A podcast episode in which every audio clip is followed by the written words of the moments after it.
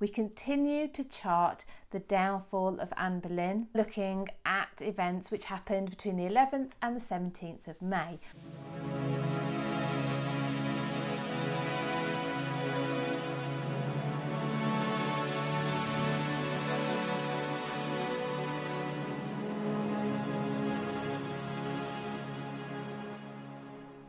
So we continue to track the day by day events in the downfall of Anne Boleyn. We began two weeks ago on the 29th of April when she had an argument with Henry Norris, who uh, Henry Norris was the chief gentleman of the Privy Chamber of Henry VIII, one of Henry VIII's best friends, and they actually had an argument You'll have to watch the previous episode, the two weeks back, uh, to find out about that. But that's where it began, um, and weirdly, we'll talk about this in a bit, but that was never um, mentioned again.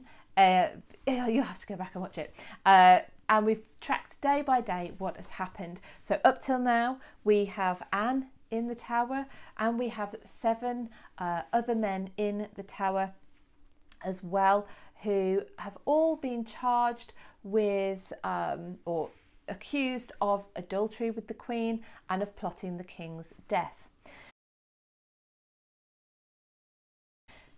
We're looking first of all at the 11th of May and the Kent indictment. The previous day we'd had the Middlesex indictment. So we had two uh, juries who basically had to sit uh, to decide whether there was enough evidence for it to go to trial. And so this is where all of the charges were read out. And the reason we have two indictments is because of the areas that were covered by these alleged incidents, as in physical locations. So the Middlesex indictment had listened to the charges um, that were supposed to, the alleged offences that were supposed to have taken place at um, Whitehall and Hampton Court Palace. The Kent indictment on the 11th of May heard effectively exactly the same charges, except they were supposed to have taken place at Greenwich Palace and Eltham Palace which were which came under the Kent area. Middlesex covered the other areas, so the day before. But they're effectively the same uh, charges. And again, you can listen back to hear what they were uh, on the 10th. But effectively, they were designed to shock, they were designed to disgust.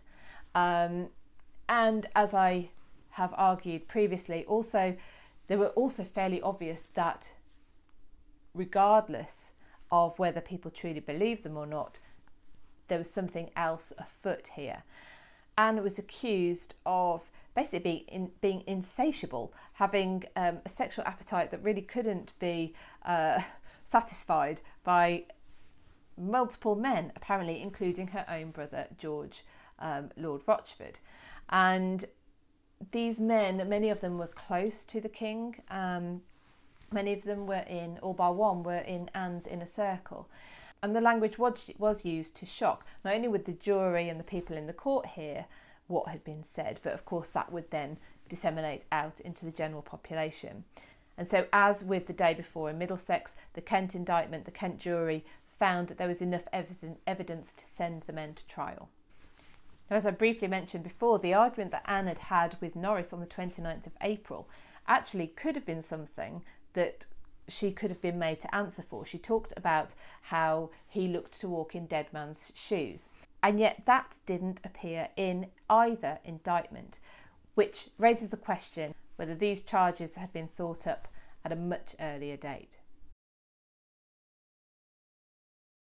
Five men were to be tried as well as Anne. Four of them were tried at Westminster Hall on the 12th of May. Mark Smeaton, Sir Henry Norris, Sir William Brereton, and Sir Francis Weston were all tried at Westminster Hall. Um, the West, that's actually the hall that still exists at the House of Parliament or Westminster Palace of Westminster. Um, you can go and see the Great Hall, uh, and it's well worth going to look. But that is where the jury tried them, and they were being tried for high treason. Now, the men were not in a good position. This was not going to be a fair trial by any standards. Not only was the jury a hostile one, but the men were not even party to what the evidence or the charges were going to be against them before they stood. It was really a case of being able to prove they were innocent as opposed to uh, a prosecution having to prove guilt. Even though Norris, Weston, and Brereton had pleaded not guilty, all four, including Smeaton, who had originally confessed, um, possibly under torture, we don't know, to having sexual relations with the Queen, all four men were found guilty of high treason, their estates, property confiscated, and they were sentenced to execution at Tyburn. Now, this still left the trial of Anne herself and her brother George to be conducted. As members of the higher aristocracy, they were entitled to be uh, judged only by a jury of their own peers. And that was going to be quite close to home. On the same day of the trial of the other four men, Anne and George's uncle, the Duke of Norfolk, was appointed Lord High Steward of England in readiness for their trials. On the 13th of May, two days before Anne's trial, Anne's household was broken up. Now, this could only have been done on the King's orders, so he was obviously very confident at this point that Anne was going to be condemned. On the 14th of May, on the orders of Henry VIII, Jane Seymour was installed in her own house in Chelsea. Already she was dressed the part, she was now living only a mile from the king's own lodgings. It seemed that Henry was already, as he had done with Anne, treating his next wife as queen before his previous wife was even off the scene. This also indicates not only was he sure that Jane was going to be his next queen, but of course, with the events already, that the way he was going to get a new wife was that Anne was going to be condemned to death. There is a letter from Henry to Jane sometime uh, while she was installed at Chelsea, so between the 14th and the day that Anne was executed on the 19th, where he talks about um, her not paying too much attention to the criticism, effectively, that their relationship was gaining. Anne was not popular particularly in many quarters, um, especially in London, because of course her existence had precipitated the removal from public life of their queen, their first queen, Catherine of Aragon, who had been queen for over 20 years. And so, you know, there wasn't, it wasn't that there was great feeling towards Anne, but the king's actions, imprisoning his wife, imprisoning her with the threat of death over her head, even those who potentially didn't like Anne could see that this was abhorrent behaviour. However, Henry tells Jane to pay no heed to this. On the 15th of May, the Holy Roman Emperor Charles V wrote to his ambassador at the English court, Eustace Chapuis. In it, he says that he's heard about the allegations against Queen Anne and that the king is to take on a new wife. Now, Charles V was the nephew of Catherine of Aragon. There was no love lost between him and Anne. Not only does he accept the situation in sort of almost a gleeful manner, but that it's going to happen. Already accepted that Anne was condemned to die. And this is before the outcome of her trial. So it appears that even without modern day communications, rumours certainly can spread a long way, and in this case, rumours that turned out to be true. The 15th of May is the date for Anne's trial, and it took place in the King's Hall within the Tower of London. The King's Hall uh, no longer exists, um, but it's pretty much situated where the ravens um, now are in the tower. And if you visit the tower, you can see an artist's impression from above as to where the hall would have, would have stood. Now, the jury was a different one to that which had heard the cases against the four men at Westminster Hall. This was a jury of um, the peers, earls, dukes of the realm, um, because Anne, of course, was queen. Anne wore a black velvet gown with a scarlet damask petticoat and a cap decorated with a black and white feather. She was accused of incest, adultery, and for plotting the king's death. Anne put in her plea of not guilty. The jury returned a verdict of guilty. Her uncle, the Duke of Norfolk, read out the sentence with tears rolling down his face. The man who had once been in love with Anne, Henry Percy, Earl of Northumberland, collapsed and had to be taken from the hall, but Anne remained composed. That's the cat. Shh. Anne's response to the court was eloquent. She talked of the fact that she wasn't guilty, but that there must be reason why she had been found guilty that hadn't been disclosed in court. She admitted to being jealous of the king's attentions to someone else and that that was the extent of her crimes against the king. Anne's sentence, read out by her uncle, the Duke of Norfolk, condemned her to death by being burnt at the stake within the Tower of London or her head smitten off, whichever the king chose. After Anne, it was the turn of her brother George. Anne had been taken back to her apartments within the Tower of London, and George brought into the King's Hall to stand in front of the same jury which had just condemned his sister. George put in his plea of not guilty, and again, like his sister, was eloquent and could answer to the charges against him. George answered for himself so well that some observers thought that perhaps he would be acquitted. He was handed a note, and this is where we get some of the evidence that potentially Henry was having some problems in the bedroom. George was told not to read it aloud, but he did. Possibly he knew his fate was sealed, so what had he got to lose? And this note referred to an allegation that he had um, talked about the king's impotency, which had apparently been reported from the Queen to his wife the uh, Queen's lady in waiting.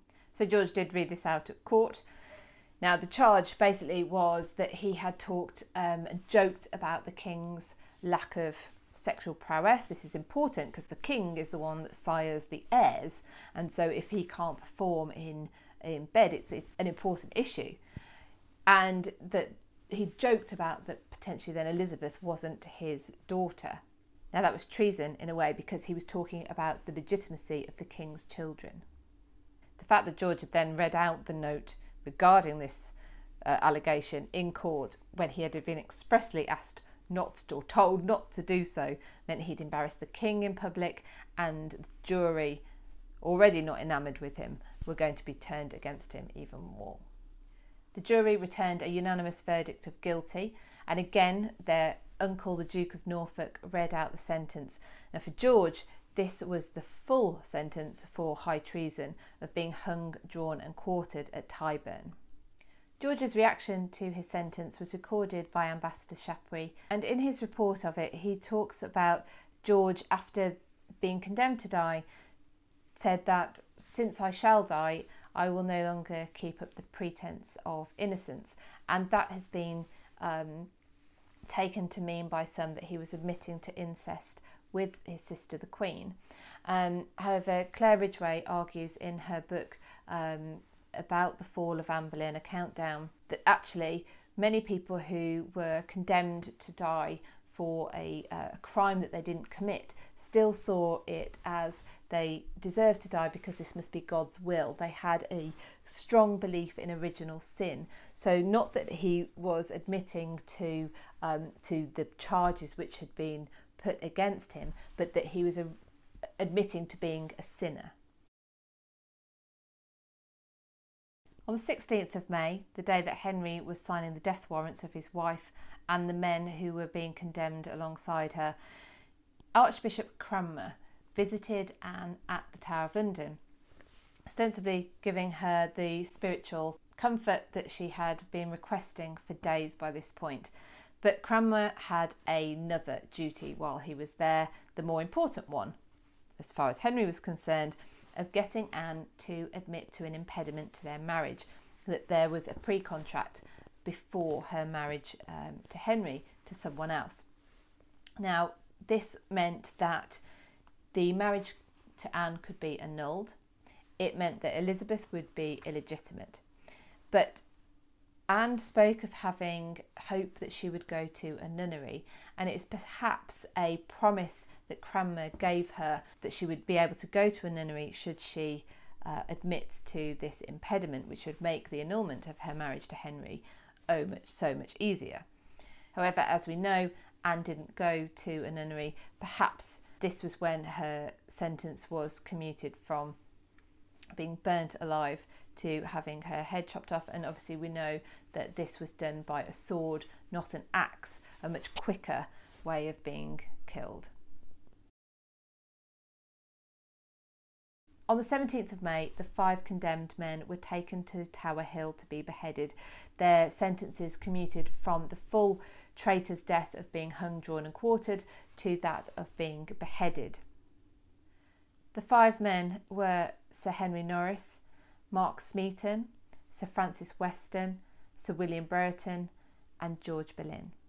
The men were executed in order of rank, so George Boleyn was the first to be executed, and Mark Smeaton, after seeing four men beheaded in front of him, was the final one. George's head and body was taken inside the chapel of St Peter ad Vincula inside the Tower of London, where it was buried at the high altar. The other four men were buried in the churchyard of St Peter ad Vincula. Now, obviously, Anne would have been aware that the men were being executed on this day. As to whether she was a witness, uh, it's difficult to say. Where her apartments uh, were located in the Tower of London, there isn't line of sight up to Tower Hill. Um, but potentially, Gareth Russell has argued that she could have asked to be moved to one of the other towers, uh, either the Byward Tower or the Bell Tower, um, in which case she possibly would have had a long but a view of, of, of Tower Hill.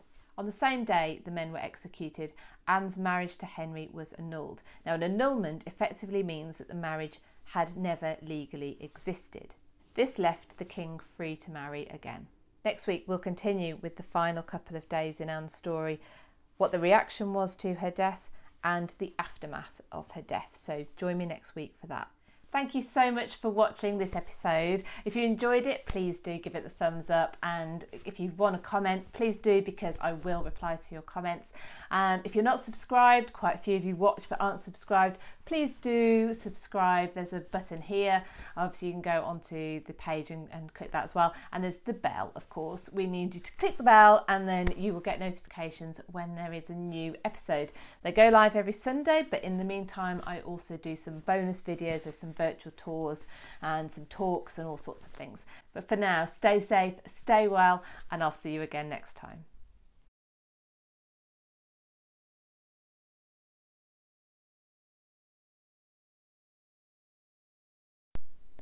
Hi, everyone, and welcome to the This Week in British History podcast. Before we get started, this is an audio version of the YouTube series this week in British history, which is available on the British History Tours uh, uh, channel. So, just to let you know that if you want to watch so that you also get the visuals, there is a link in the show notes on this podcast, which will give you the link to YouTube. But I've also recorded this, so in a way that I hope you can enjoy it fully, also as a podcast. All right, let's get started.